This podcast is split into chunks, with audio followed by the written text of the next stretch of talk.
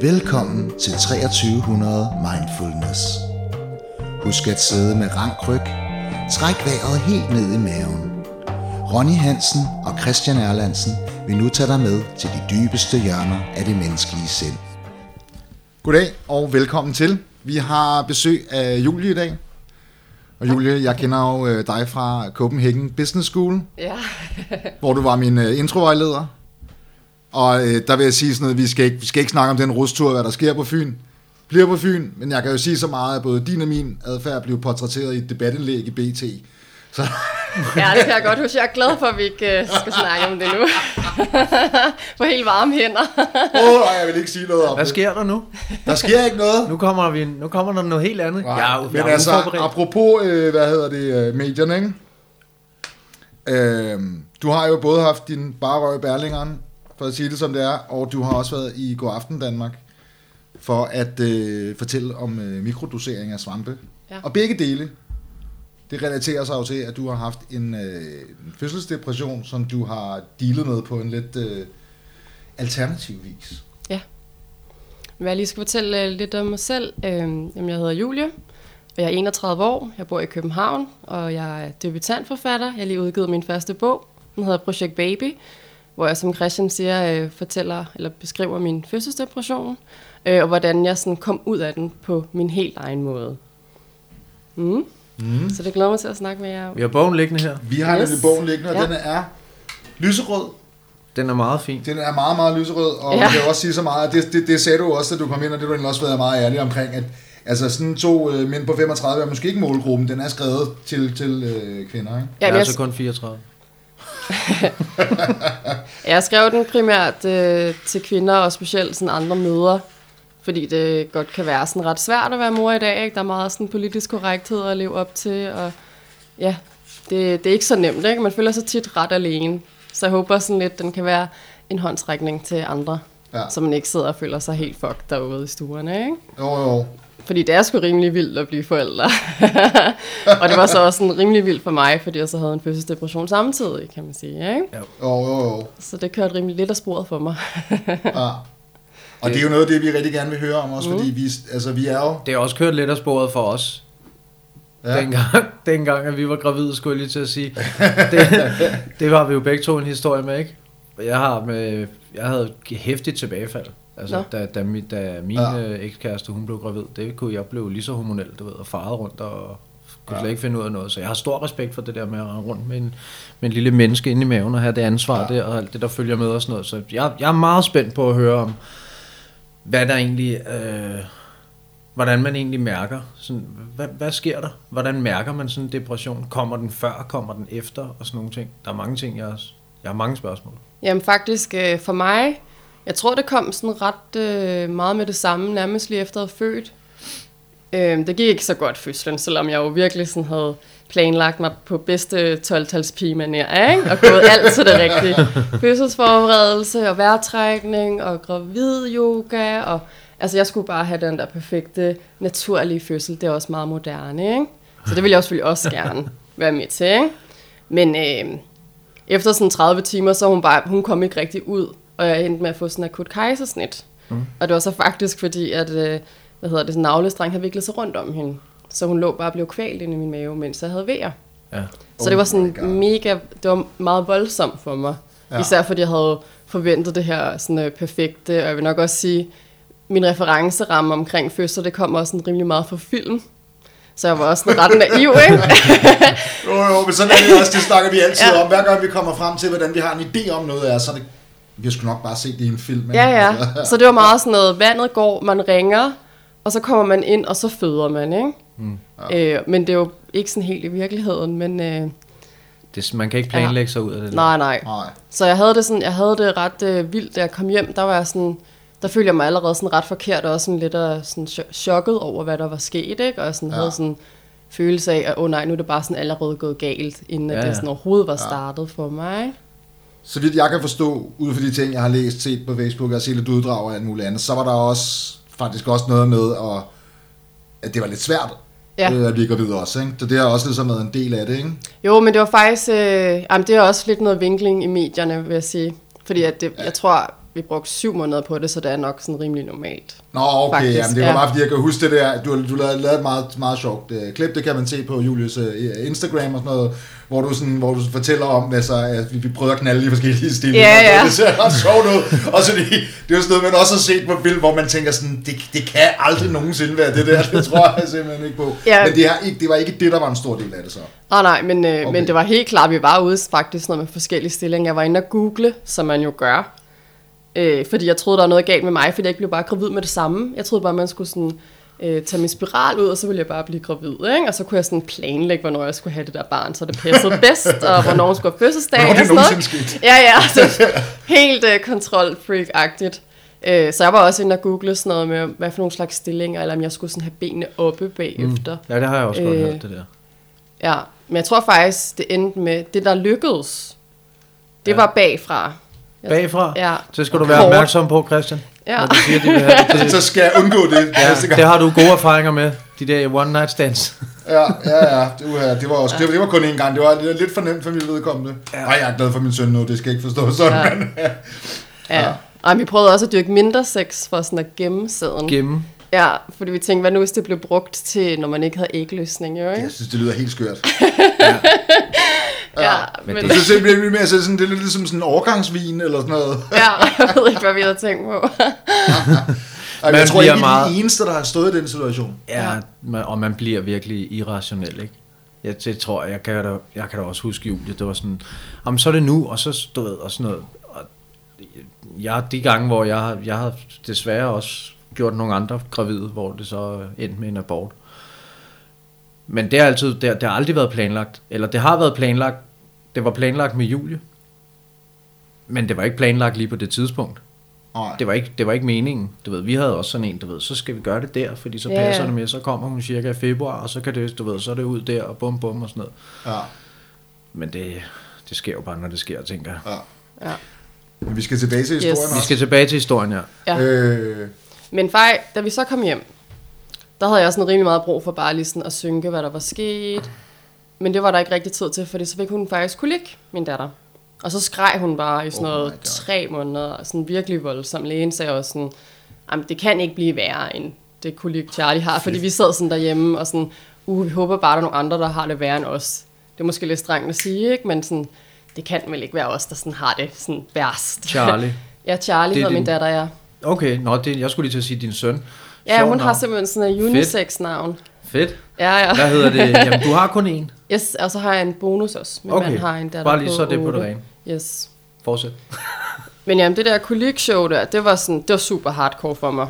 Fordi man jo ikke sådan rigtig sover, eller spiser, man går bare rundt og trøster det der barn, ikke? Og, og man har jo sindssygt meget adrenalin i kroppen. Så da hun endelig sådan kom over de der tre måneder med det der skrigeri, der var jeg sådan, altså jeg var helt færdig.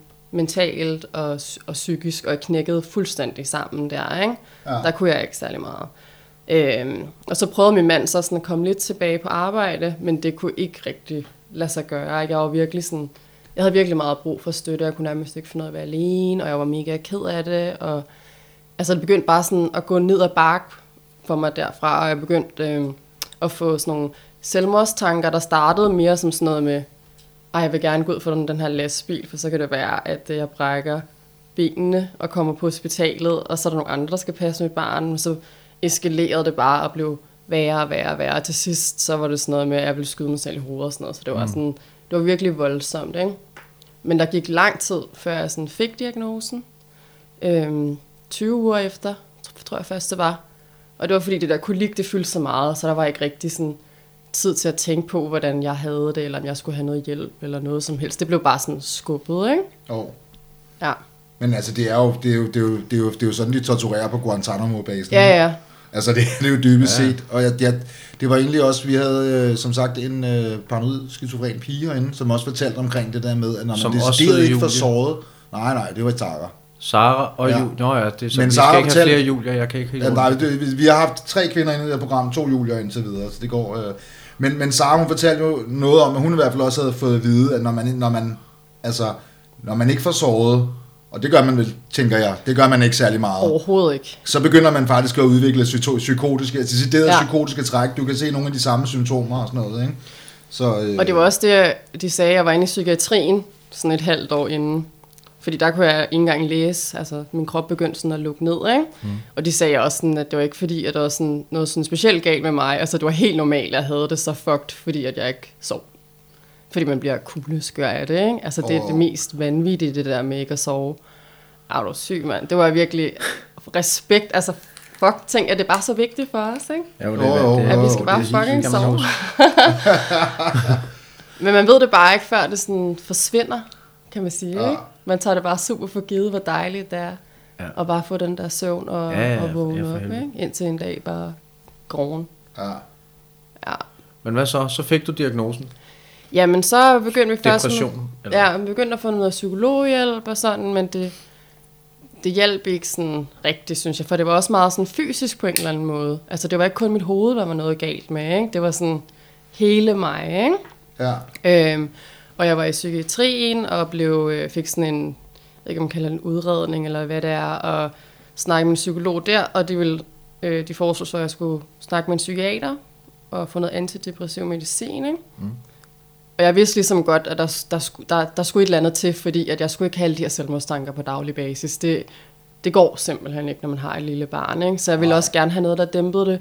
Men min intuition sagde bare, at det var ikke det, der var det rigtige for mig. Det var bare et eller andet følelse inde i min mave, der var bare sådan, det går ikke. Og jeg havde sådan en helt klar fornemmelse af, at hvis jeg gjorde det, så ville det forlænge min depression. Øh, de sagde jo også, at øh, mine selvmordstanker og sådan noget, det ville forværres de første seks uger efter, jeg begyndte at tage dem. Ikke? Så det var bare sådan, øh, måske nej tak så. altså, jeg kunne nærmest ikke overskue at få det dårligere. Og så øh, begyndte min mand sådan at research lidt på nettet. Sådan, hvad man ellers vil gøre. Man hører jo også for eksempel med cannabis, det bliver jo også brugt til alt muligt i dag. Ikke? Ja. Og så fandt han så et alternativ, de her øh, psykedeliske svampe, som der er rigtig mange forskere, der er begyndt at, at bruge og fået vildt gode resultater med. Og vi fandt også nogle blogs med nogle, med nogle kvinder, der havde første depression, som så med- medicinerede sig selv derhjemme. Ikke? Mm. Og først var jeg sådan lidt, ah, fordi jeg ikke prøvet at tage psykedeliske stoffer før. Nej. Øh, og det jeg sådan tænkt om, altså det eneste jeg havde set, det var sådan noget i Løje, hvor der var sådan nogle hippier, der tager svampe ud i skoven og sådan krammer træer, og de ser alle mulige, som ikke er der, og sådan og bare sådan, jeg tror ikke, det passer så godt ind i det her. Nej, vel? nej, nej, nej, nej, det, det, jeg kan godt se nogle faresignaler der. Ja, det var sådan lidt, ah, det var måske ikke lige sådan, det havde mest lyst til, vel?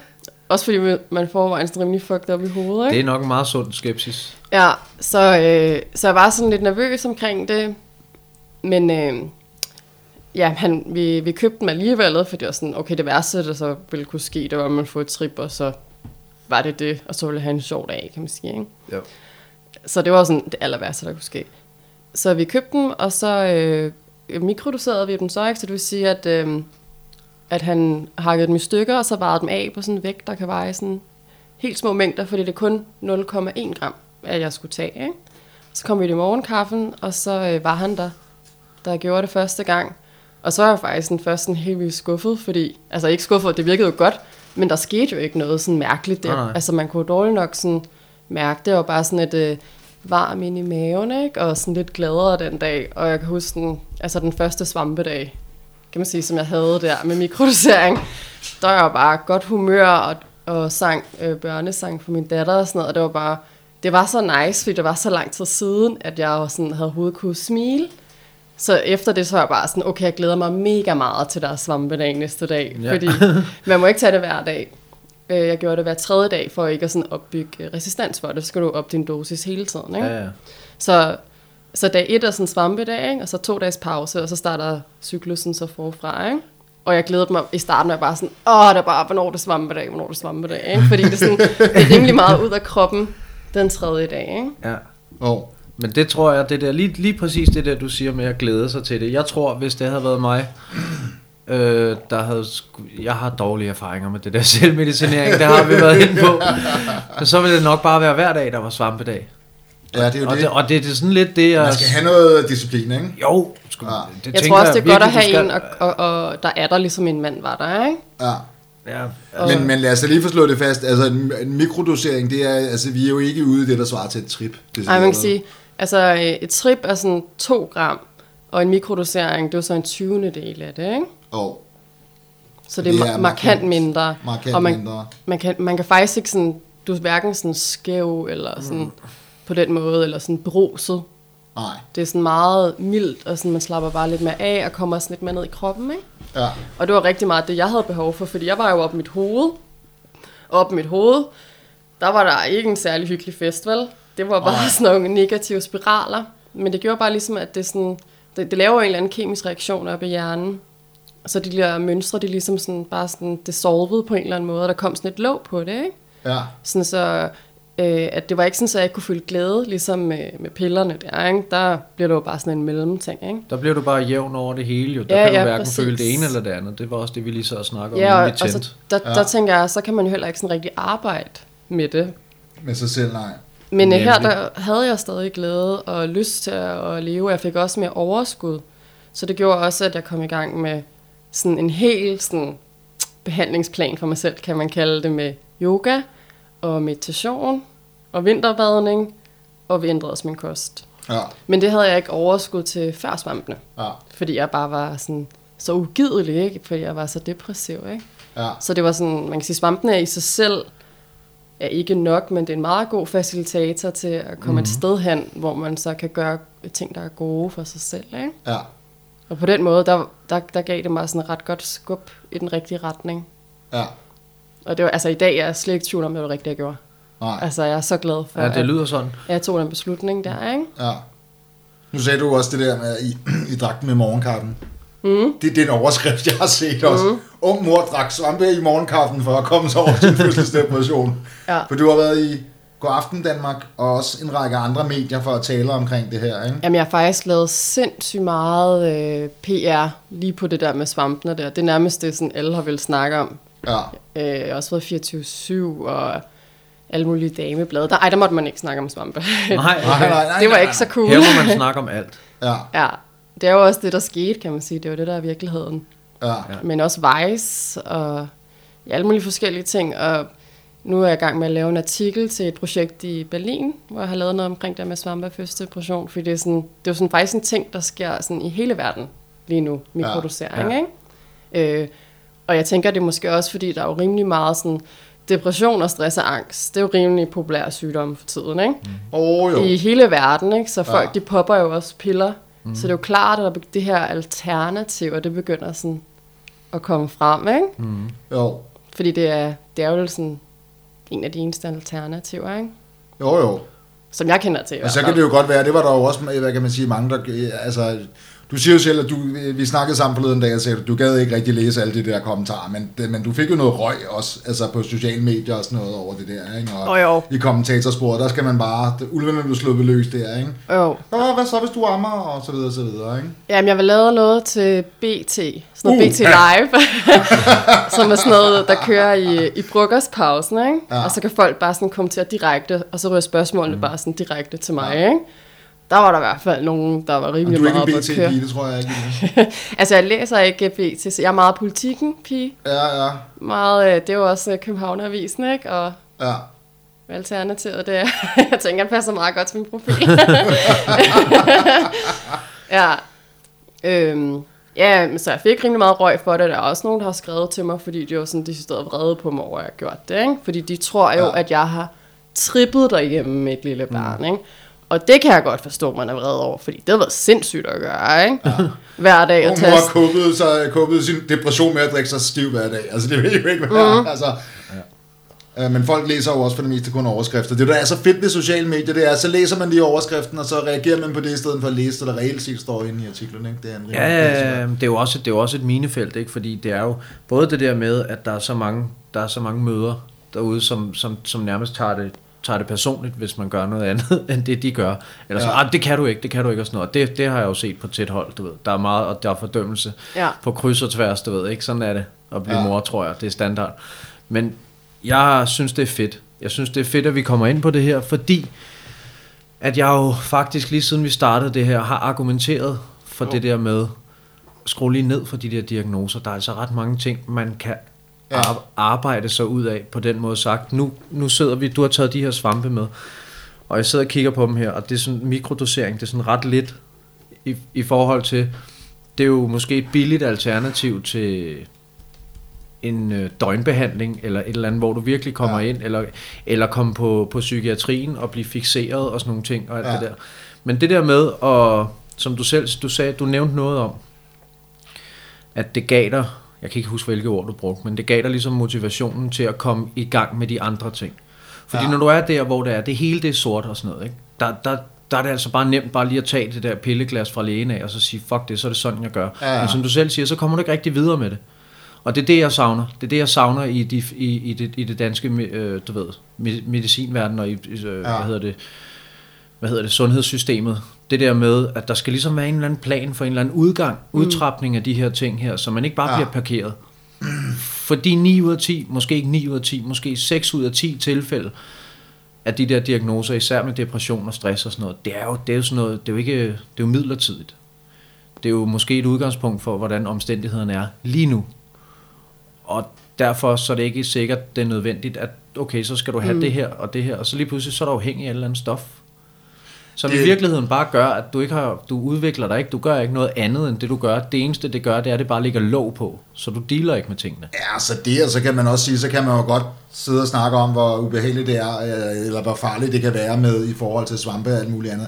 Altså bivirkningerne ved antidepressiver er jo massive. Ja, Det er jo det. Altså kæmpe, kæmpe, øh, altså det, der er jo så mange problemer, både med de gamle mm. antidepressiver, de nye depressiver, mm. angstmedicin og alt muligt andet. Prøv, altså hvis man altså, tager indlægssedlen og læs, hvad fanden der står, mm. ikke? Altså, Ja. så, så, så, så, kan man jo sige sådan et eller andet sted, lige præcis med psykofarmika, der er bare så mange problemer, at, at der er ikke nogen, der skal komme og sige, at de ikke også er risiko. Altså, Og det var virkelig det, jeg gerne ville altså, undgå, ikke? ja. Fordi det var, altså som du siger, det er jo også noget med tid. Mm. Altså, og selvfølgelig så vil tiden også bare hele alle sorg, ikke? Fordi det var også meget sådan nervesystemet, der er nedbrudt. Mm. Fordi man jo har haft det Lige stresshormon øh, i kroppen i lang tid, ikke? Og så det der med, når man ikke sover, det gjorde også faktisk også, at jeg ikke øh, dannede spyt, mm. fordi det påvirkede andre hormoner i kroppen.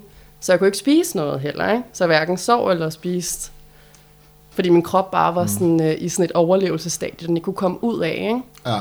Så det man kan sige både det der, og det var det også yoga og meditation, så også understøttet, ikke? Det der med Ja. at komme ned i kroppen og få ro på Ja, nervesystemet. det er ren nervesystemets træning, kan Præcis. man sige, det der. Ikke? Det er jo... Så- Det, og det er så overset, det der nervesystem, ikke? Det er bare, det, Jo. på en eller anden måde, så er det bare sådan, det er enten heroppe i hovedet, eller du ved, nede i maven, vi skal Ja. ja. arbejde, ikke? Ja. Ja. ja, og det var sådan, jeg så det lidt mere sådan, som øh, mig selv, som sådan et, et helt menneske, der skulle tages hånd om, ikke? Det var ikke kun at bare sidde og fyre og lire en masse af hos en, en psykolog. Mm. Jeg følte virkelig, at min krop havde brug for sådan omsorg og kærlighed mm. også, ikke? ja.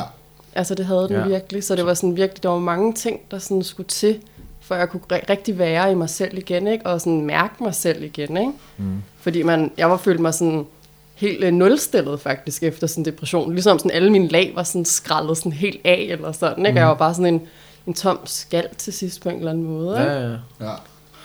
Jeg, jeg, jeg bliver nødt til at spørge dig om noget. Ja. Øhm, bliver man ikke, har du, har du på noget tidspunkt, nu sagde du lidt, du ved i starten, der glædede du dig til, at det var svampedag igen. ja. nu sidder jeg og kigger på de her svampe, tager, tager du dem stadigvæk? Altså, jeg har Og hvor lang faktisk... tid siden er det, og hvor lang tid gjorde du det, og sådan noget, og hvor- hvornår, og Da, få en eller anden kronologi over Ja, øhm, jamen da jeg startede med mikrodosering, da jeg var syg, der øh, havde det faktisk sådan allerede sådan markant, markant bedre efter to måneder. Mm. Øh, og så der, der begyndte jeg at glemme svampedag. Og så efter tre måneder, så holdt jeg bare op med det fra den ene dag til den anden. Jeg kunne bare sådan stoppe, fordi at det giver ikke nogen øh, fysisk afhængighed, mm. det der stof. Det er jo rigtig smart, ikke? Jeg synes også, ja. det virker som et sundere alternativ end piller. Altså, det, det, det må jeg sige. Ja, ja, altså, ja. Jeg har jo jeg har slet ikke den lægefaglige viden Nej, til at nej, sige, om det skal synes eller bare- det, det, er jo heller, det er jo også totalt overbelyst. Det eneste, jeg ved bare, det er, at hvis alternativet er psykofarmika, mm. altså, ja. så er vi lige vidt. Et Ja. eller andet sted, ikke? Altså, Men der er helt vildt mange mennesker, der har, øh, der har skrevet til mig, efter at jeg har været så meget i medierne med det. Ikke? Ja. Altså både, både kvinder og mænd faktisk, der har Ja. ja. angst, øh, især sådan unge mænd med angst. Mm. Øh, og så kvinder, der har fødselsdepression eller andre former for depression, som, hvor at øh, psykofarmika heller ikke har virket på dem. Eller de har fået det dårligere af det. Eller mange forskellige ting, som så også er gået i gang med det og fået det sådan... Der var en, en ung fyr, han havde angst, angst i mange år, og så allerede efter en måned, så havde han det faktisk sådan ret godt, og han har holdt op med at tage det. Men han kan jo også så bruge det på den måde nu, fordi angsten vil jo nok, han vil jo nok leve med angsten for evigt, mm. men så kan han bruge det i de perioder, hvor han har, har det svært, ikke? Øh, og så leve et helt normalt liv. Ja. Og det er jo fantastisk. Det er da totalt fedt, hvis det kan... Altså, Ja, ja, og så skal han slet ikke være på medicin. ja. Det var jo virkelig, altså jeg mener, om jeg er sådan ret overrasket over dem, jeg har hjulpet øh, ja. i gang med det, hvor, hvor godt de har det. Ja, med det, fedt. ikke? det, altså, det har jeg sådan helt optur over. Det kan jeg godt forstå. Og jeg håber bare, at der kommer meget mere forskning på det, sådan så det ikke skal være sådan noget ulovligt noget. Også fordi jeg tænker, ideelt ville det være fedest, hvis man kunne tage det sådan, i samarbejde med en psykiater, ikke? Ja, prøv, Jo, du jo. tager ordene ud af munden på mig, Julie, og forskning og alt. Det er, Ja. de, det er de helt rigtige ting, du siger. Det, er- det er Ja. lige mig, det der. Ja. Og nu skal det jo også lige siges, at det her det er jo også et område, at det er jo ikke, det er jo ikke bare noget, der kun figurerer på, på, på, på internettet. Altså det figurerer faktisk også i forskningskredse. Ja. Der har været uh, Imperial College i London, kører et kæmpe forskningsprojekt på det lige nu. Ja. faktisk, hvor at de prøver at få en masse til at mikroducere derhjemme. Fordi man, problemet er, at det er stadig ulovligt sådan, at forske det på den måde, så de må ikke opfordre for det, folk til det. Mm. Så det er mere sådan, hvis I alligevel har tænkt jer at gøre det, mm. har I så lyst til at give dataen til os, ikke? Ja. Sådan, så vi kan samle mm. noget information på det. Ikke? Ja. Fordi de, har, de forskere der, de har sygt gode erfaringer med det. Men de kører det også på en lidt anderledes måde, hvor de har kørt sådan et fuldt øh, trip, hvor der så sidder en, en psykiater sammen med personen og guider mm. personen, sådan så det, man ikke går ind i sådan en bad trip, og man så samtidig kan Ja, ja, ja. dele med ting øh, på en meget bedre måde, ikke? fordi det er sådan meget øh, bevidsthedsudvidende, Ja. det her Ja. stof. Ikke? Men det der med, og det har jo, du kan jo også tage, du kan også tage sådan en ayahuasca-ceremoni, altså sådan noget, hvor du kommer ud til en anden shaman gør, ja. og ibogaine og alle mulige ting, som, Ja. som virker på en helt anden måde. Men der er du ligesom også guidet igennem. Mm. Og det er det, som jeg til, altså, jeg, jeg har faktisk tænkt på det på et tidspunkt. Det er ikke noget, jeg vil ikke sige, at jeg har overvejet det, men jeg har undersøgt det sådan en lille smule på et tidspunkt. Tænkt, nå, det kunne da egentlig være meget, fordi det, man, det man hører folk sige om det, åh, hvad, du ved, det lyder vildt. Jeg ved bare ikke, jeg tror, jeg er sådan lidt for skrøbelig, og der er alligevel stadigvæk så autoritetstro, selvom, og det er lidt modsigende i forhold til alt, hvad jeg lige har siddet og sagt. så, du ved, så, så, så, jamen, så vil jeg gerne stadigvæk have, at du ved, at der lige er nogen, der har forsket lidt i det, ikke? Ja. Øh, uden, uden at det altså, kun er en indianer. Ja. Det, og, det, og, det, og det er sådan lidt, og det er, jo, det, det, er jo så, det er jo bagsiden af medaljen ved at leve i det samfund, vi lever i, fordi det er sådan, det er, du ved, du kommer op til lægen, og så er det det, han siger, eller hun siger, det er rigtigt. Det er Ja. ligesom sådan, det er. Og der er bare rigtig mange, der falder på det. Ja. Fordi så, så, så tager man bare deres ord for gode varer, uden at tænke over det, og så, Nå, jamen, så får jeg de her piller, du ved, bum, bum, og så kører det hele, og det gør det bare ikke altid, vel? Nej, nej. Men når du så står der, og du ikke kan forstå, nej, hvor kan du kæft, men jeg er kvalme hele tiden, jeg har det stadig af helvede til og sådan noget, men det kan jo ikke passe, man. Lægen siger jo sådan og sådan og sådan noget, du ved. Ja, man har jo ikke rigtig noget valg, og især hvis man er sådan helt færdig, og sådan bare gerne vil have noget hjælp, og det sådan skal gå hurtigt, især hvis man har et lille barn, ikke? Mm. Så kan jeg godt forstå, at man vælger at gå den vej. Altså jeg var, mm. hvis, der ikke, hvis vi ikke havde fundet det alternativ, så havde jeg sikkert også Ja. altså, endt med det, ikke? Ja. Ja. Det kræver mod, ikke? Altså, det kræver virkelig mod til at prøve noget, der er sådan rimelig uvist for de fleste. I hvert fald her i Danmark. Ja. Ja. altså jeg tror heller ikke, øh, jeg sagde det slet ikke til min familie og sådan noget, da Nej. vi gjorde det, vel? Mm. Altså for jeg kunne slet ikke overskue sådan... Jeg skulle tage den konfrontation med Ja, ja, ja. ja. det kan man godt, ja. Også fordi det er jo ulovligt, og, Ja, ja. og det er jo klart, hvis folk de forbinder det med det der med at trippe, mm. så vil de jo style fuldstændig, ikke? Ja, ja. Og jeg var jo bare mega desperat. Altså, jeg ville jo bare have det bedre, så jeg var jo bare... Det var også kun, fordi jeg var et sted, hvor jeg også var ligeglad med alle de der regler og love, fordi jeg bare kun tænkte på sådan at overleve, ikke? Ja. Så jeg var jo også... Det var, fordi jeg var så presset, kan man sige, ikke? At jeg Ja. så endte med at gøre det, ikke? Men, øh, Ja, det er vildt. Ja, men det er jo ret vildt, fordi for eksempel i Silicon Valley, der bruger de det jo bare til at sådan booste deres performance. Der bruger folk det, Ja. øh, inden de skal på Gør arbejde. de det? Ja, ja, ja, ja. Det er ja. bare standard. Ja, de er foran. Jeg ved ikke, om det er standard, men der er i hvert fald nogen, der gør det. Det er Ja, ja, ja. well known. Så kommer det også snart her. At de er sådan lidt mere forud. Vi skal bare lige, Ja. ja. skal bare lige, der skal lige gå nogle år. Så Men jeg kan, hvis jeg kan godt forstå det, fordi det gør også, at man bliver sådan lidt mere fokuseret og nærværende. Ja. Så man er, der er ret sådan godt flow i ens arbejde. Og sådan alle de der sådan overspringshandlinger, som man normalt laver, de, sådan, de forsvinder sådan lidt væk, og så gør man det bare lidt alligevel. Selvom at det er nogle opgaver, man synes er nederen. Lige netop, så er kunsten jo faktisk at ikke tage for meget der, fordi det hele det bliver bare lidt nemmere, ikke? Og der er jeg jo, der er, jamen, der er jeg jo, så, der er jeg jo så svag, du ved, og så, nå ja, så bliver vi bare ved. Ja, og det går jo ikke, fordi så begynder du at hallucinere, og så Ja. øh, tror jeg ikke, arbejdet bliver nemmere. Nej, nej, det tror jeg heller ikke, det gør. Ej, hvis du begynder at se træne bevæge sig, og bøgerne bevæge sig, alt muligt, og sådan, så er det måske lidt svært at få lavet noget, ikke? Jeg blev ved med at sidde og kigge på de her svampe her. Jeg kan huske en gang, jeg havde en kammerat, som, øh, som arbejdede ude på staden. Ja. Ja. Og så en dag, så skulle han lukke en af de der boder der, han arbejdede for. Og så kom han løbende hen til mig bagefter. Du ved, han skulle pakke det hele ned, og så kom han forbi, og vi skulle videre til en fest ude i Valby. Det er mange, mange år siden. Og så, så har han sådan en af de der McDonald's-poser.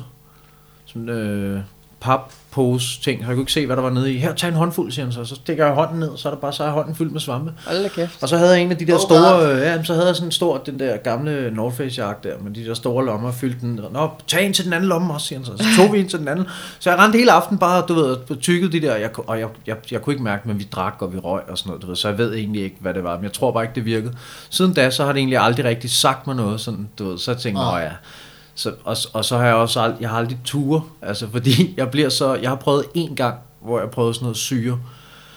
Puha, det var det, det der, hvor vi snakker, der var vist også noget med et dårligt trip og sådan noget, og jeg kunne ikke finde ud af at være i det. Der sad ved siden om, du skal bare nyde det, du skal bare flyde med, og sådan noget. Så det, jeg, ah, jeg var så, så stjerner og sådan noget. Ja. Jamen, jeg tror, hvis man skal... Det vil være min, altså, det vil være min øh, frygt Ja. ved det der, ikke? Der, det var der, hvor jeg så vil sige, ah, så giv mig bare nogle oxycontin, og det er fint. Jeg tror ikke, det er så godt at blande det der med sådan alkohol og sådan. Det, Ah. så, jeg tror, det er bedst øh, at gøre det ude i naturen, ligesom de der hippier på Norway, som jeg, Ja. som jeg så, ikke? Ja. Og, Sådan, så man rigtig føler sig tæt på træerne og begynder at kramme den, mm. simpelthen. Ikke? ja. Jamen, der er noget med det der med naturen. Det, og nu er vi er ved naturen. det må jeg sige. Jeg startede med at sige, at du havde haft din barber i Berlinger. Ja, ja. Og det var, det var også det, du skrev på Instagram her for Ja. siden. Og det er, jo også, det er jo også lidt rigtigt. Og nu, det, nu sidder jeg og gør sådan, man, man skal ikke tro, det bliver sådan en ekstra øh, artikel, man kan gå ind og læse. Det handler om vinterbadning. Yes. Og der er taget sådan faktisk et utroligt flot billede, synes jeg. Ja, det synes Han har virkelig fanget dig utrolig godt. Du er i hovedspring på vej ned i vandet. Ja, jeg ligner lidt en delfin, synes Du jeg. ligner lidt en delfin. Ja. En lyserød delfin. Ja, ja. Øhm, fordi vinterbadning, Ja, men det var noget, jeg begyndte på. Øhm, det var jo sådan efterår, vinter, sådan, hvor jeg var sådan, man kan sige, min egen rejse var stadig syg. Øh, men, Ja. men gjorde alle de her ting, for det var ligesom en lang proces at få det bedre. Ikke? Og så begyndte jeg at komme op i Bellahøj svømmehal først, øh, til sådan noget sauna som fredagen. Og der var bare sådan vildt mange andre mennesker, der også havde depression og angst og stress og sådan noget. Vi var bare sådan helt sådan klub er af kollektiv. psykisk syge der, ikke? øh, fredag eftermiddag, ikke? altså, og det var mega fedt, for det var bare sådan, okay, for jeg kunne bare fornemme, der er et eller andet, der er noget rigtig nice ved det her, ikke? At gå ind og sidde i den der sauna først, ikke? Bare slappe helt af, ikke nogen telefon, ikke noget. Bare være i den der varme og trække vejret og dufte de der dufte, der kommer op, og så gå ud og få den der kolde skyller bagefter ind i varmen, og så køre sådan lidt frem og tilbage. Ikke? Altså det gjorde virkelig noget med mit humør, og jeg kunne bare mærke, sådan, hvordan endorfiner... Var det sauna, sauna gus Ja. og vinterbadning? Jamen, det, det Fedt. startede så med det, og så, så efter sådan at prøvet nogle gange, så tænkte jeg, ej, nu, vil jeg, nu gør jeg det rigtigt. Og så cyklede mm. jeg bare ud og hoppede i havet en dag, mm. øh, ude på La Banquina, hvor de også havde en sauna. Ja. Øhm, og så fortsatte jeg bare med det. Jeg tror, jeg gjorde det sådan to gange om ugen, eller sådan, hvor jeg var, var sygemeldt. Fordi det virkelig sådan, det løftede mig virkelig at ja. gøre det, ikke? Det- Altså, og, så, og så har jeg faktisk bare fortsat med det. ja. Øh, så nu har, jeg, nu har jeg kørt min anden sæson af vinterbadning i år. Fordi det er bare sådan, det, det er en af de ting, jeg ligesom har taget med mig fra, øh, fra depressionen. Og det har ikke engang været sådan decideret kold vinter den her gang. Det har, du har været ude i en endnu koldere vinter, ikke? Ja, ja. Det var, det var syg vinter, da jeg startede på det, men kroppen vender sig bare til det, og man bliver også sådan lidt afhængig af det, fordi der, det er virkelig lykkefølelse at komme ned i det der kolde vand, og så der kulde varme, kulde varme. Mm. Jeg ved ikke sådan forskningsmæssigt, hvad der egentlig sker, men, men det føles bare Ja. ja. så godt, ikke? Og man mærker Jamen, sin jeg- krop, altså jeg kunne mærke mit hjerte banke, og altså når jeg stod der bagefter i vinden, helt kold, og bare kunne mærke sådan hele min krop, det var så befriende, især når man har, hvis man har været så meget op i sit hoved, ikke? Og ja, Så er man pludselig meget til stede. Det er er lidt, super ja, ja. til stede, Så kommer du lige pludselig ja, ind i dig selv på en eller anden måde. Altså, du, Ja. Men jeg, jeg, vil, jeg er helt med på det hold der. Ja. Jeg, jeg vinterbader ikke så meget mere. Jeg har gjort det. Okay. Men jeg går meget i saunagus og sådan noget, og så går jeg ud i det der kolde vand, der lige, du ved. Ja. Øh, og det, det, det gør noget. Så det skal også være et klart budskab. Altså, hvis man har det helvede til, du ved, så det kan godt hjælpe. Det er, Ja, var- det er meget små ting egentlig nogle gange. Det er, det, det er sjovt det der med, at man kan opleve, at man har gået og haft det så skidt i så lang tid.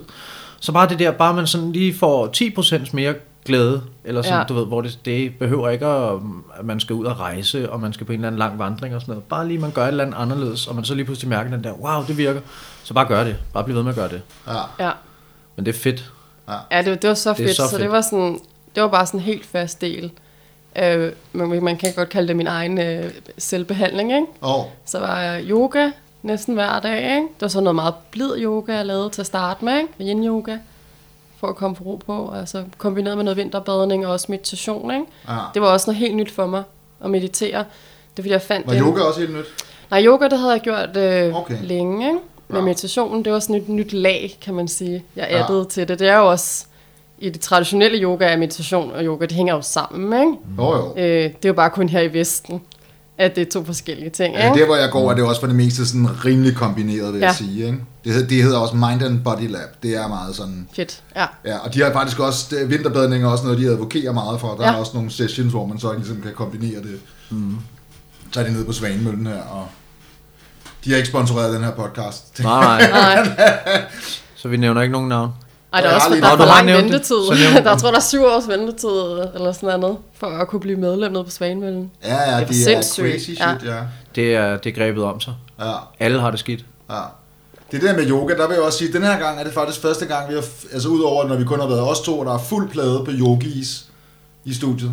Ja. Fordi vi Det- også, jeg sad lige og tænkte alle på- sammen yoga. Ja, jamen, Det er jo det er tæt på, godt. at Julie faktisk øh, overgår os. Det burde være jul. Det er din podcast nu. Hun gør alt det, vi gør, kombineret. Kombineret, ja. Ja, men jeg siger, det er også svært at, at holde alle de der ting ved lige, når man så ligesom skal leve et normalt liv igen og tjene penge og sådan noget. Ikke? Det var meget Og- oh. nemmere at Ja. gøre det, når jeg var, da jeg var sygemeldt, Sådan har jeg det også. Ikke? Sådan har jeg det også. Og lige nu, det snakkede vi om sidst. Nu er jeg inde i sådan en lidt, du ved, det er ligesom om, der er ikke rigtig timer nok i døgnet til at nå det hele. Nej. Og der er bare, det tror jeg, det er sådan en fragment af en eller anden gammel adfærd, der bare gør, at så prioriterer jeg bare ikke det.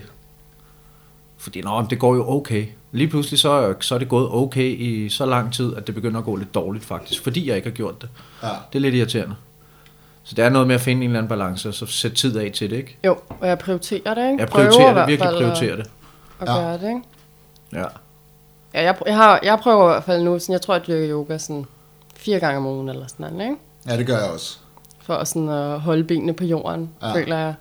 Men jeg har også det, det der med, så kan man jo gøre det ja, om morgenen. Ikke? Altså det, jeg, der er i hvert fald morgentimer. Og efter man, når man bliver ældre, bliver man A-menneske af en eller anden mærkværdig årsag. Ja, ja, det sker. Øh, og så, så kan man godt komme op og gøre det der en time også, fordi det, det giver jo udslag ja, energimæssigt resten af dagen. Helt til man skal i seng, ikke? Jo, jo, det så så det, det, den, den forskel. time, man der har givet, den får man også tilbage, kan man sige, ikke? Så Hvad arbejder du egentlig med? Jamen altså, øh, det sidste halve år, der har jeg bare øh, arbejdet med bogen. Altså at promovere den og sælge den og holde foredrag. Og så havde jeg havde jeg været i gang med et projekt. Jeg troede faktisk, jeg skulle til at lave sådan et program omkring mikrodosering med svampe. Men det blev så ikke til noget. Det var sådan lidt for risikofyldt. Nå, det var der ikke nogen, der turde at lægge navn til.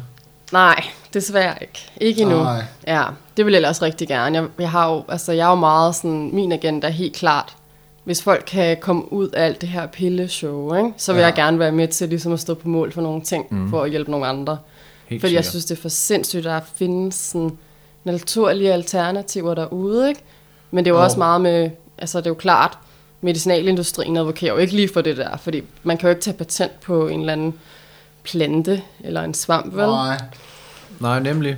Det er, uha, ej, du taler, du taler til mit hjerte. Ja, så jeg, så jeg har det også, altså det, det er virkelig sådan, jeg, jeg troede ikke rigtigt, at med svampene skulle være sådan en mærkesag for mig, men jeg har bare sådan beskæftiget mig sindssygt meget med det, efter bogen kom ud, ikke? Ja. Og først var vi faktisk sådan lidt i tvivl om, at vi overhovedet skulle have det med, mig og min øh, redaktør, fordi vi var bange for at få for meget lort for det.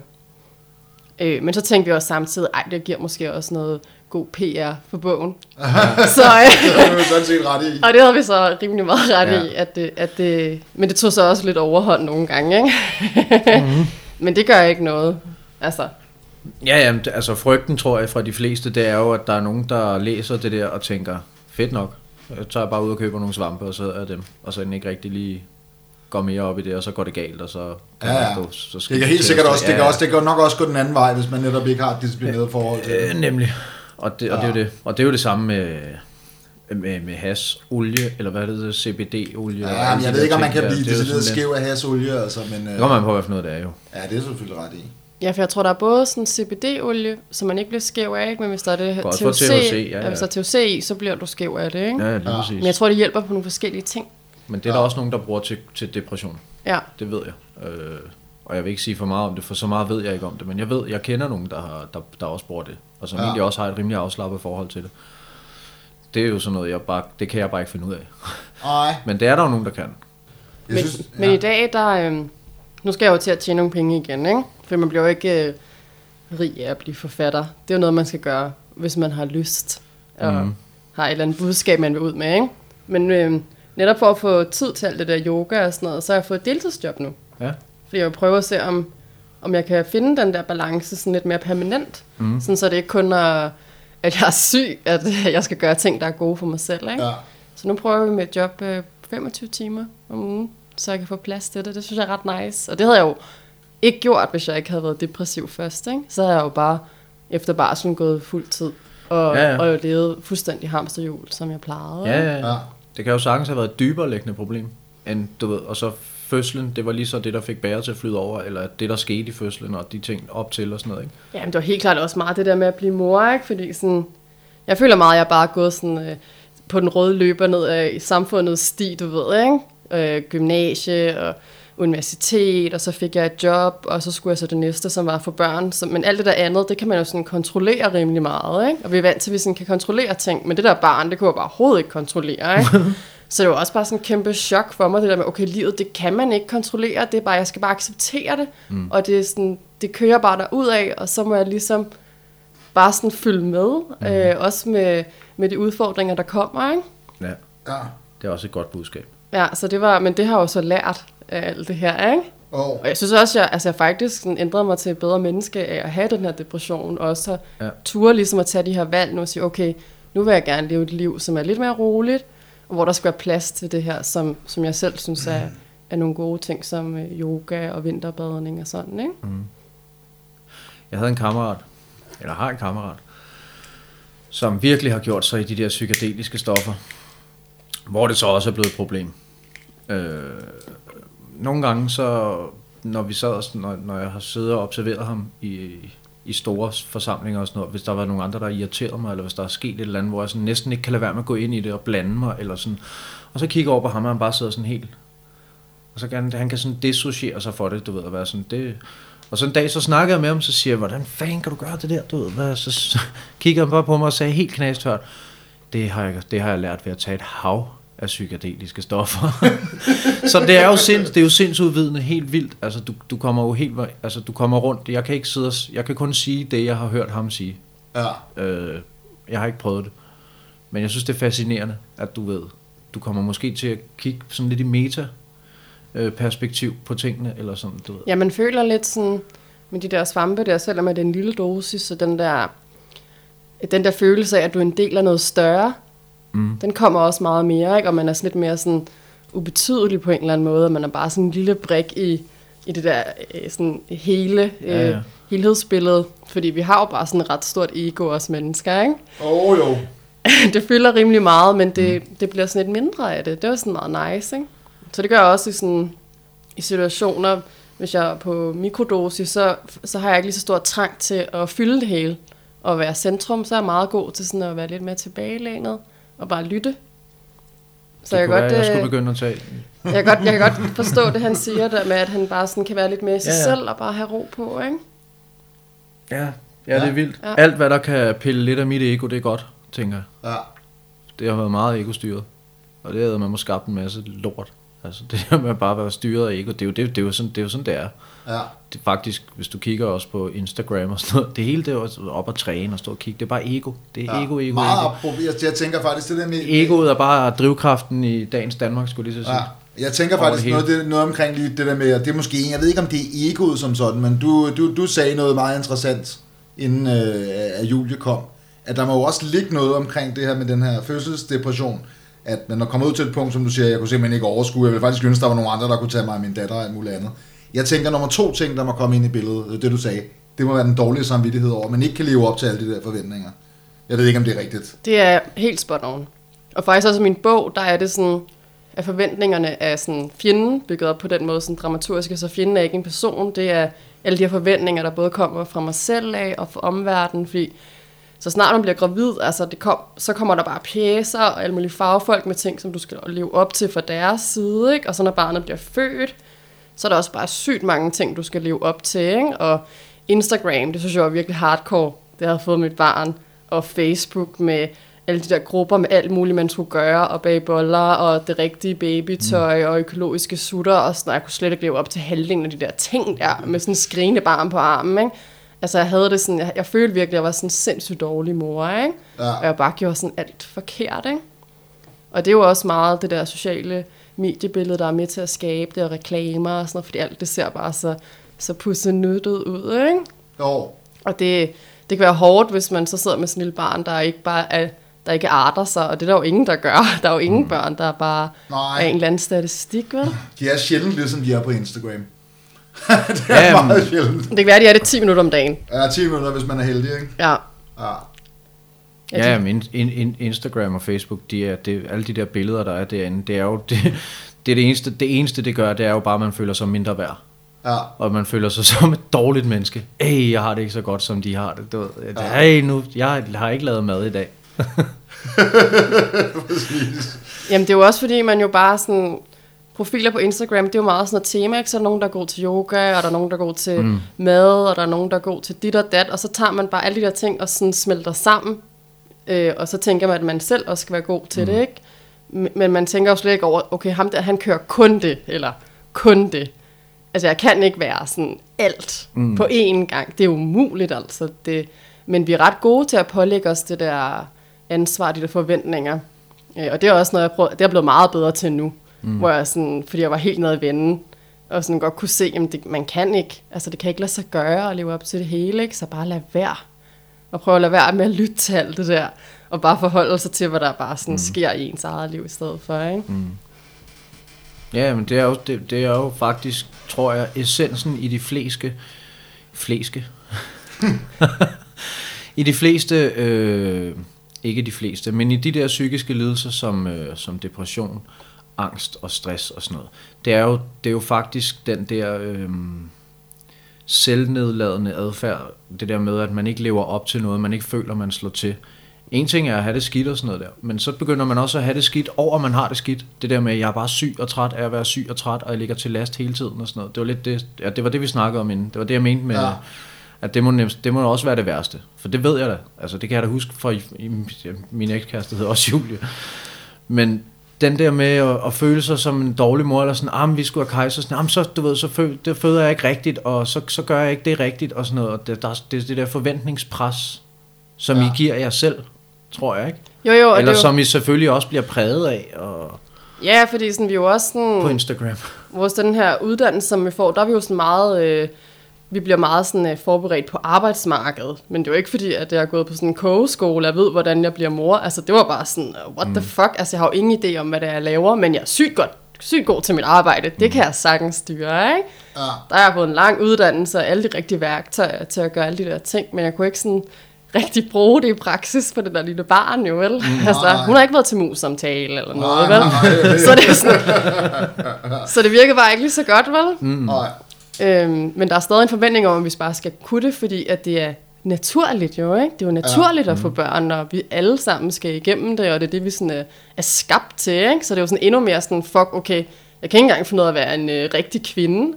Mm. Jeg kan virkelig godt genkende til det der med, sådan, man får dårlig samvittighed over, man også er syg, for jeg følte jo også bare, at jeg var sådan en kæmpe belastning for min familie, mm. fordi at, øh, vi så havde brug for så meget hjælp og støtte hele tiden. Fordi udover at øh, min mand jo så skulle tage sig af min datter, så skulle han jo også tage sig af mig lige pludselig. Ikke? Mm. Så det var jo bare sådan dobbelt op på... Øh, Den er jo den er meget svær at komme ud af, den der spiral. Ja. det kender jeg også fra mit eget liv. Jeg har ikke været gravid, men, men i forhold til øh, mit misbrug, altså, åh, at komme ud, du ved, og så på den anden side, sådan, hver gang der er et eller andet, er du okay? Ja, ja, er okay, I skal ikke tage af mig, du ved. Sådan, nu, nu er jeg bare begyndt at sige, at jeg lander altid på benene. Selvom jeg har det skidt, fordi jeg har bare budt dem så meget, min familie og dem, der, der, der er så tæt på mig. Ikke? Og nu kan, jeg godt, nu kan jeg godt håndtere det. Men det kunne jeg sgu ikke der. Det var forfærdeligt. ja. Altså, det, er- det er det værste, mand. Så det, det kan jeg sagtens sætte mig ind i. Ja, men jeg tænker egentlig sådan, at vi nok jo alle sammen kommer til at have noget depression eller et eller andet på et eller andet tidspunkt, ikke? fordi livet er jo også bare sådan tough, og der vil være nogle perioder. Øh, og jeg tænker, at det er jo sikkert heller ikke sidste gang, jeg har fået en depression. Men nu er jeg i hvert fald sådan lidt mere rustet til at ved, hvordan jeg vil håndtere det bedre i hvert fald. Okay. med svampene, de ville da komme på bordet noget før, hvis, øh, hvis det skulle ske igen, ikke? Nu kender du vejen. Ja, det Hvor jo gammel sikkert. er øh, Charlie? Jamen, hun er to år nu. Så der er også sket meget, øh, siden hun er, hun er blevet født, må man sige. Men jeg vil sige, jeg blev også sådan... Det hjalp også ret meget, da jeg blev øh, raskmeldt fra det der med sygemeldingen. For det, det fastholdt mig også lidt i det der med at være syg. Fordi hos kommunen, det er man jo til, ikke? For de vil jo gerne have en tilbage på arbejdsmarkedet så hurtigt som muligt. De kører ikke så meget med det der holistisk vinterbadning, yoga, meditation og Jeg kan ikke finde det i mine kasser! det var mere bare sådan, hvor mange timer kan hun arbejde nu? Øh, hvordan kan vi få en hurtigt tilbage? Ikke? Ja. Ja. Så man skulle også sådan... Jeg Hvornår kan følte, Charlie arbejde? Hvornår kan Charlie ja, arbejde? hvornår kan hun arbejde? Ikke? Fordi vi skal have vækst, og vi skal have vækst Optimering. nu. Ja, ikke? Ja. Øhm, der, og der passer systemet ikke så godt ind i det der. Men så da jeg så blev raskmeldt, øh, og der havde jeg så nogle penge sparet sammen til at også bare kunne fortsætte det bare uden at skulle sidde til de her møder øh, op hos kommunen hele tiden, ikke? og overbevise mig om, at jeg ikke var klar til at komme på arbejde. Øhm, ja, så nu ved jeg ikke lige, hvad det var, jeg egentlig var i gang med at sige. Det kommer vi nok Ja, tilbage ja. til. Jeg, sad, jeg synes, det lyder meget fornuftigt. jeg sad og tænkte på, at du skulle læse et uddrag af bogen, Christian. Ja, Jeg tror, det er bedre, hvis Julie siger noget om, eller Julie måske lige kan læse et, et, lille, et lille uddrag. Ja. Fordi altså, jeg ved jo ikke, hvor jeg skal slå op. Jeg kan bare slå et tilfældigt sted op. Og så er det måske noget med blæskift, og det er ikke det, det, er ikke det, det kommer til at høre om nu. der er faktisk Hov. noget meget øh, sjovt med noget blæskift. Ja, hvis det er noget sjovt noget med noget blæskift. Det her, det er fra... Øh, der har, her er jeg ikke sådan helt øh, syg endnu, men, der, øh, men forventningerne er allerede, allerede ligesom sådan startet, ikke? Jo. Og sundhedsplejersken er forbi og afleverer en masse pjæser til mig med en masse ting, som jeg skal kigge på, sådan så at mit barn jo ikke bliver unormalt, vel?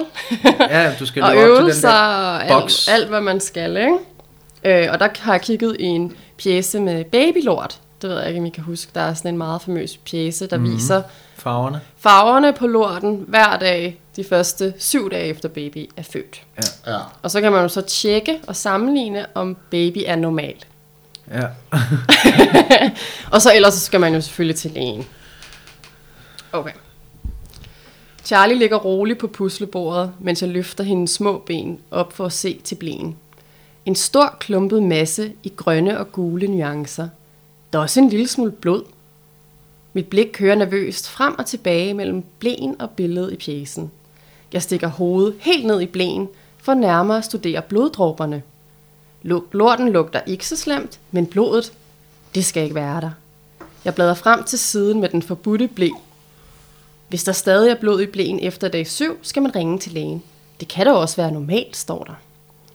Irriteret tager jeg et billede af blæen med min mobil og smider den ud. Måske skal jeg sende et billede af blæen til sundhedsplejersken. Ej, det er måske for meget. Jeg logger på Facebook og den store terminsgruppe på mødre, der også er født i februar.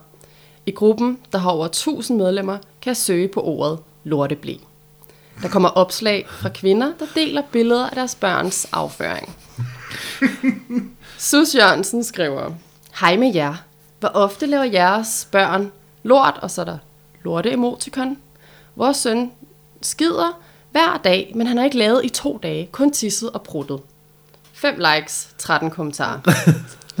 Der er virkelig meget at snakke om lort. Jeg tænker også meget selv på Charlies afføring hele tiden. Når jeg møder andre mennesker, fortæller jeg dem om Charlies lort. Dem med små børn, de snakker med. Da Jon og jeg var ude at gå med Charlie, stødte vi ind i Aske og Ina, der lige har fået en lille dreng. Da jeg spurgte Aske, hvordan lille Balder havde det, svarede han helt naturligt med en tilstand på søndens lort. Det går godt. Bortset fra, at hans afføring er blevet helt hård. Vi har prøvet at give ham Movicol, men det føles grænseoverskridende at give sit barn afføringsmiddel. Jeg scroller længere ned. Mille Godby skriver, er der nogen, der oplever at have blodet slim i afføring hos jeres babyer? Har tænkt, at det bare var luft og ikke ordentligt udviklet tarme? Burde jeg ringe til vagtlægen, eller skal jeg se natten anden? 3 likes, 17 kommentarer. Jeanette Christiansen skriver, ja, jeg vil ringe til vagtlægen. Okay, er det ikke lidt voldsomt? Det kunne jo også bare være normalt, som der står i pjæsen. Den næste skriver, ring! Jeg vil også ringe. Absolut. Ring med det samme. Og sådan fortsætter tråden. Der er bred enighed. Shit, skal jeg også ringe til vagtlægen? Det kan være normalt. Det kan også være unormalt. Men man må jo gerne være på den sikre side. Det er jo mit barn, det handler om. Ring, ring, ring! Det er det, alle møderne skriver. En af de andre kvinder lægger billedet op af den sidste side fra lortepjæsen. Den med den forbudte blodige blæ. Kvinden påpeger, at der står, at det er normalt, hvis barnet er en pige. Det kan være hormonelle påvirkninger for moderen. Måske er det ikke så slemt alligevel. Men hvad synes jeg egentlig selv? Jeg overgår ikke at tage til vagtenlægen lige nu. Ja, det er meget oh, godt beskrevet, ja. med alle de tanker, der egentlig kører. Ja, og, og meget det der med sådan, når man bevæger sig ud på de sociale medier, ikke? Jo, men det siger jo også enormt Ja. meget om den tid, vi lever i, det der. Præcis. Helt vildt. Ja. Jamen, jeg har prøvet at gøre det sådan meget øh, Ja. sådan, øh, nutidigt, eller hvad man kan sige, ikke? Jo. øh, netop at bruge det. For det er jo det, man gør i dag. I stedet mm. for at spørge sine øh, forældre, så går man jo på Google eller På en- på et eller andet Facebook. debatforum, ikke? Ja, ja. Og så kommer der jo bare alle de her super subjektive holdninger til folk, som jo ikke er fagfolk, mm. som kun kan snakke ud fra deres personlige erfaringer. Og man kan sige, at i det her tilfælde, så ved jeg ikke lige, om det gør det sådan bedre, fordi det er bare sådan, det kan være normalt, det kan være unormalt, og så kan man bare køre i det der, ikke? Og, Åh, men sådan er det jo hver gang, man tjekker Ja, symptomer på nettet, ikke? Det, Præcis. det, jo- det kan være ingenting, men det kan også være kraft. Ja, Ja, ja, ja. Og så står man bare der med sit barn, ikke? Og var sådan, Åh, jo. åh, Ja. hvad skal man gøre? Og så er det her, har du været på hestenettet? Ja, der ender man jo tit Der som allersidst, ja, ikke? ja, Ja. det gør man nemlig. Øh, øh, spol tilbage. Hestenet. Det er, hvis du googler et eller andet spørgsmål, så, og jeg, jeg tror forklaringen er, det, det, det siger de kloge, at hestenettet har været der så lang tid. Det har været en af de første ting, der blev etableret i, i forbindelse med Google og alt muligt andet. Så vil det være sådan, at det, at det, at det spørgsmålet eller svaret kommer op på hestenettet, som et af de, de første. Øh, Okay. Altså, det er selv alt fra sådan noget, jeg har engang brugt til sådan noget med spørgsmål omkring skat, Ja, ja. faktisk. Nå. Ja, altså, det, Så er altså, så er det simpelthen været debatteret inde på hestenettet? Har du aldrig været derinde?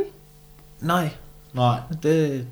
Hestenet. Hvorfor hedder det hestenettet? Jamen fordi, at det, Det er også primært meget. har det været folk, der Ja, med heste? med heste. og så er det så åbenbart bare blevet sådan en platform for freaking everything. Og så har det bare været en af de første Ja. platform, og så... Øh, ja. Ja, ja, men altså, det har vi snakket om. Google. Google er din ven og din fjende. Ja, absolut. Helt sikkert. Ja, for det er jo sådan et dobbelt, fordi jeg brugte meget af de der grupper der, og nogle gange var det jo også fint nok, hvis jeg havde brug for noget støtte, eller jeg blev sådan bekræftet i, at det jeg gjorde, det var faktisk cool nok, ikke? Mm. Men når det så begynder det der med helbred, og man måske i virkeligheden skulle snakke med en fagperson, så begynder det at blive lidt problematisk, ikke? Men Åh, det er jo det. Jeg tror generelt, man finder det, man søger Ja, ja. på Google. Ikke? Altså, tror jeg det, også, Som du ja. siger, symptomer og sådan noget, så er det jo fordi, du underbevidst skal bekræftes i, at den er helt gal. Den er god Ja, nok, den er helt ja, ja. gal. Altså det der med at google, du ved, jeg kan da huske det, at uh, inden Lia hun blev født, der var jeg da også inde og google alt sådan noget med, du ved, hvad, hvad, hvad må de spise og alle sådan nogle ting. Det er, jo, det er jo sundt nok at gøre det, så man ligesom er forberedt, men når man begynder at google lorteblæer og sådan noget, fordi man er bange for, at det ene og det andet, så er det, det bliver noget lort, ikke? Og, ja, bogstaveligt talt. Ja, Ja, det var helt tilfældigt, det der. men, ja. øh, men det er sådan lige umiddelbart det, jeg tænker med Google. Ja. Jamen, det er, jo også, det er jo også på grund af algoritmen, ikke? Altså, det er jo den... Man får jo også bare det, mm. som, som du har søgt på, ikke? Og så bliver den bare mere og mere, mere spids. Mm. Det kan jeg huske, da jeg havde det aller værst øh, med min depression, der havde jeg kun babyting inde på min Facebook. Alle, øh, algoritmen havde sorteret alle mine venner fra, fordi jeg jo kun har googlet ting, så er det altid noget med mm. er amning og sutteflasker og problemer med baby, og også inde på de der grupper der, ikke?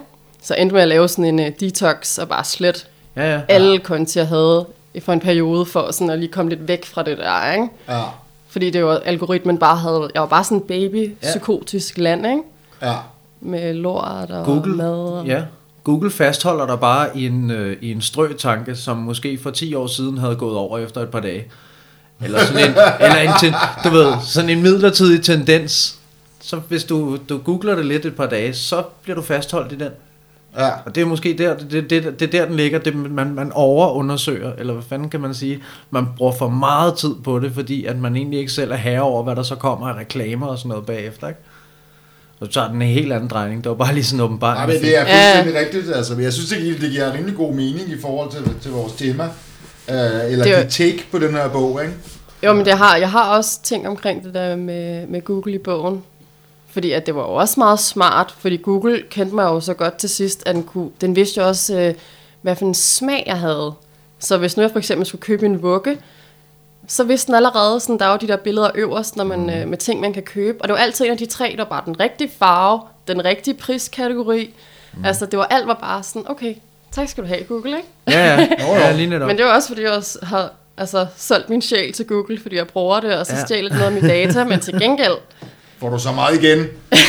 ja, forbrugswise, ikke? Åh oh, ja. Ja, det er stærkt. Det er fandme stærkt.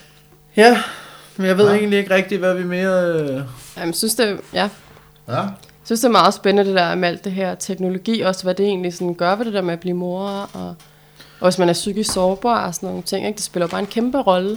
ja. Det gør det virkelig. Det er sikkert det er på, mange, øh, på mange punkter noget helt andet, ikke? Jo, Så er det bare været sådan nogle, så er der, der, er, der jo sådan noget, der hedder ammestuesnak. Det er, der er begreb for det, ikke? Altså, det er jo nok det, er jo nok det man havde i gamle dage, ikke? Altså, der Teknologi. havde man jo også rygter og, og, og råd, som man ikke kunne, kunne bruge til noget som helst. Ja, nu bliver det bare sådan dokumenteret, og så er det derinde for evigt, så sådan nogen som mig kan gå ind og søge på det, ikke? Ja, og finde det. finde det frem igen. Ja, Som du siger, så er det måske bare forsvundet. Så har der været nok øh, mødergruppen imellem, ikke? ja, ja. Ja, ja, så var Men, du øh, kommet videre, og så en uge efter, så har du ikke tænkt på det mere, og så har du tænkt på noget andet, ikke? ja. Men der fastholder Google. Hov, du skal lige huske det her. Du var bekymret sidste uge. Husk lige den her lorteblæ. Og det er rigtigt, det fungerer faktisk ligesom angst. At det, du ligesom feeder den tanke, Ja, du ja, hvor ja. han har. Ja, Ja, lige ja. præcis. Lige præcis. Men ja, vi skal nok lære det på et tidspunkt. Vores øh, rejse, det her digitale dannelse er jo lige startet. Absolut. Jeg har en kammerat, der er skolelærer. Og han sad, ham snakker med her for noget tid siden. Eller for noget tid siden, det var i går, faktisk. Men øh, når det her kommer ud, så er det noget tid siden. Ja. Og, øh, og han, han, han er begyndt øh, helt selvstændigt, uden, øh, uden ledelsens, du ved, altså at sige til de der børn, det, og forklare dem lidt om, det der, det går ikke, og sådan noget. Fordi det er jo med, de sidder og ser de der videoer, og så var der, så var der nogle piger, der havde st- filmet sig selv, og lavet, så, og twerket, eller hvad det hedder, du ved. Og så, det, det skal I nok ikke gøre, og sådan noget. Det, det der med, at de, de, de, forstår det jo slet ikke, det er jo bare virkelighed for dem. Og det er jo helt normalt bare at lægge noget ud, sådan, så han har virkelig brugt meget energi på at forklare de her børn, hvad der kan ske, og konsekvenserne ved det. Den måde, han fortalte det på, det var sådan meget malerisk. Jamen, så kan der altså komme en, du ved, og som så finder din øh, adresse, og så tropper han op, og du ved, bum bum og sådan noget. Jeg ved ikke, om det er lige præcis så hårdt den vej, man skal gå, men der skal på en eller anden måde, lidt ligesom du sagde det der før, med det, der skulle på skoleskemaet, ja, Ja, ja. ja. i forhold til alt muligt andet, så er det sådan en ting, som egentlig også burde. Jamen, jeg Kaldte tror også, du det, det er, social mediedannelse? er på vej nogle steder, ikke? Altså, Mhm. jeg tror jeg virkelig sådan, eller mange skoler, der tager det meget alvorligt, Ja, ikke? ja. Fordi det er jo noget, man skal lære. Det er jo bare sådan en ny life skill, ikke? Fordi vi har jo både vores liv i den virkelige verden, og så har vi vores liv på de... Vores, ava- vores avatar, ikke? Ja, vores avatar, som vi så bare selv skaber, ikke? Ja. Jeg har faktisk, i forbindelse med min bog, der har jeg jo virkelig lært sindssygt meget om sociale medier. Mm. Øh, fordi det er, jo, det er jo også godt, for det er jo helt klart en demokratisering, ikke? Mm. Ligesom med krypto. Øhm, og det har jo også gjort, at, at sådan en som mig har kunnet ud, udgive en bog selv, fordi jeg har måske genereret 80% af mit salg fra sociale medier på bogen, ikke? Jo. Så på den måde, så havde det også kun kunne ske på den her måde. Men jeg har også bare sådan virkelig skulle forholde mig til det her game, og jeg har lært så meget om, hvordan det sådan egentlig fungerer, ikke? Og Ja. også lidt overrasket, jeg indrømme. Det er rimelig hardcore. Ja. Altså det, der foregår, også hvis man skal være med, ikke? Fordi man bliver også straffet for, øh, i algoritmen, hvis du ikke er aktiv. Så Ja. den opfordrer også til, at man ligesom skal være aktiv hele tiden, og huske hele tiden at lægge op og svare hele tiden, og sådan noget, for at de post ligesom kommer op. Og, Ja. øh, så har jeg brugt sindssygt meget tid på det. Også sådan lidt for meget, ikke? Synes jeg. Nu er det så kørt lidt mere ned igen, nu har bogen du har også haft et formål med det, ikke? Det, Jo. giver jo, så giver det jo god mening. Det er jo, Ja. det er jo ligesom det, man er nødt til at kigge på. Er det, er, det, er, er det sociale medier noget, der trækker dig væk fra noget andet vigtigt, eller er det noget, du faktisk har brug for at gøre lige nu på grund af et eller andet, ikke? Og nu Ja. i form af salg af din bog, ikke? Men jeg blev sådan lidt øh, like-liderlig, kunne jeg godt mærke, eller sådan lidt like-afhængig, Ja, selvom at det kun nok. var, Nej, det kender jeg kun ikke. var forretning, ikke? Fordi man jo gerne vide, sådan, om det var godt, og jeg kunne også huske, at jeg havde et tidspunkt havde lavet sådan en post med coveret, og sådan noget, jeg brugte vildt lang tid på at sætte det op, og rigtig lys, og så fik jeg ikke særlig mange likes, og så var jeg bare sådan, jeg gik helt i kuldekælderen over det, ikke? og sådan ringede til min mand, og sådan, jeg skal bare stoppe med at skrive den her bog, og der er ingen, der kan lide den, og der er ingen, der vil læse den, fordi der er ikke nogen, der har liket billedet. Og han bare slap af, Julie, ikke? Altså, det foregår kun op i dit hoved, det der, Ja. ikke? Det kan jo være måske, at de bare ikke har set dit post. Eller Ja, ja. måske var det bare ikke så fedt eller et eller andet, ikke? Men man bare tager det bare sygt personligt, ikke? Altså, det var virkelig... Jamen, det kan jeg godt huske for den gang, jeg lavede musik. Øh, og, der, og, og, ja, og, og der vil jeg sige det sådan, der fandt jeg ud af på et tidspunkt, at størstedelen af dem, der så rent faktisk havde, havde hørt musikken, de, de havde jo ikke liket. De havde jo rent faktisk, du ved, tænkt, jeg går lige ind og lytter til det. ja, ja. Ja, og det var også der, tænkte sådan, gud, det er alligevel lidt pudsigt, så man sidder der og tænker, gud, der er slet ikke nogen, der reagerer på det Ja, her. ja. Der er ikke nogen, der kommenterer sådan noget, "Nå, men hvorfor skulle man også gøre det? Man Ja, går ja. da selvfølgelig ind og lytter til det, eller tænker, det skal jeg lytte til, så gør man det på et andet Ja, ja. tidspunkt. Så vender vedkommende jo ikke tilbage dagen efter og skriver en kommentar. Nej, nej. Nu har jeg lyttet til det. Altså, det er der Ja. nogen, der gør, men altså... Ja. ja så Jamen, skal man det- lave den der call to action til sidst, som man kalder det, i, i slutningen af ens post, hvor man laver sådan interagerende spørgsmål, eller, eller der ligger op Ja, til, at man ja. svarer, ikke? Ja, ja. Hvis man bruger det ja, du kan professionelt. også Ja, alle det er bare også så corny, altså.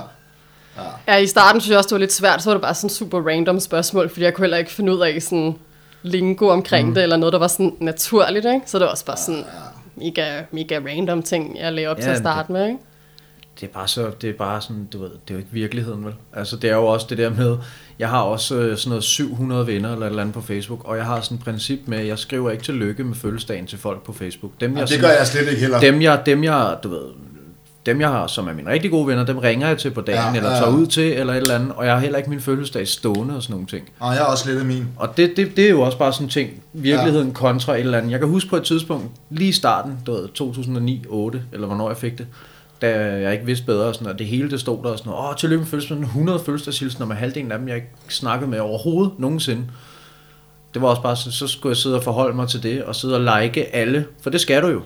Du skal like alle, Ellers er du en idiot. ellers så er du, ja, jamen, det er du nemlig. Det, er jo det, det er jo lige præcis Og det, det det, der er det, og så det- latterligt, så skal man sidde der, og, nogen, og man kan se, at nogle folk har gjort sig, øh, du ved, Og hvad er det? Og, og, og der synes jeg, der bliver det sådan, hvad, det er, jo, det er jo slet ikke noget med mig at gøre. Det er jo slet ikke noget med, at jeg er et dårligt menneske. Det er jo bare et klik, klik, klik, klik, klik, klik. Og ja. det, det, det er så definitionen, altså det er så det, de sidder og måler mig på nu.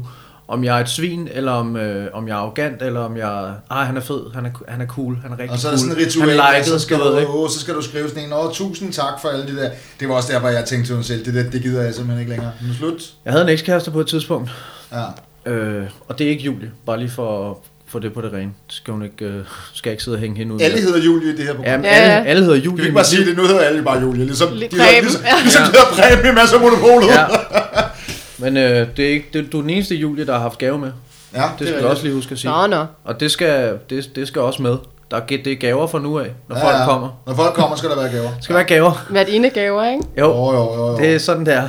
Jeg skal have noget. Hvad fanden var det, jeg var ved at sige? Nå ja, så har hun, hun, har også, hun har, så har hun lagt et billede op på Facebook. Og så, jeg, jeg, jeg havde lige set nogle, jeg havde ikke engang set det der billede.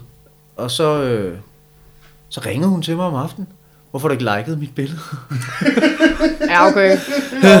Så, også så vent lige lidt, jeg går lige hurtigt ind. Nå ja, jo, det, kan jeg, det, det er et godt billede, du ved. Så har jeg jo faktisk, nu har jeg liket det. Øh, Jeg har sagt til dig, at jeg kan lide det, det er jo lidt, nu, nu er det liket live. Skal jeg så også give det, eller er det nok for dig? Ej, du skal lige, du ved, sådan, Lige kommentere også. ja, lige kommentere det og sådan noget, ikke? fader. Så det er jo det, vi snakker om før, det er ren ego, det der. Ja, Det er, det er det eneste, du plejer. Den dårlige side af egoet. Altså, ja, Hvis der er nogen god side. ja. For syv Søren. ja. Det har været hyggeligt at have dig på besøg, Julie. Og lige måde. Det har været dejligt. Og vi har jo som sagt fået bøger, som vi kan dykke øh, længere ned i. Ja. Vi har Håber, fået en bog hver. Og det er vi rigtig glade for. Julie Uleholdt. Det er, Projekt det er, en, det er en rigtig god ting, hvis man er gæst, at man tager gaver med. Ja, det er. Det kan vi godt lide. Det vil sige. Slut.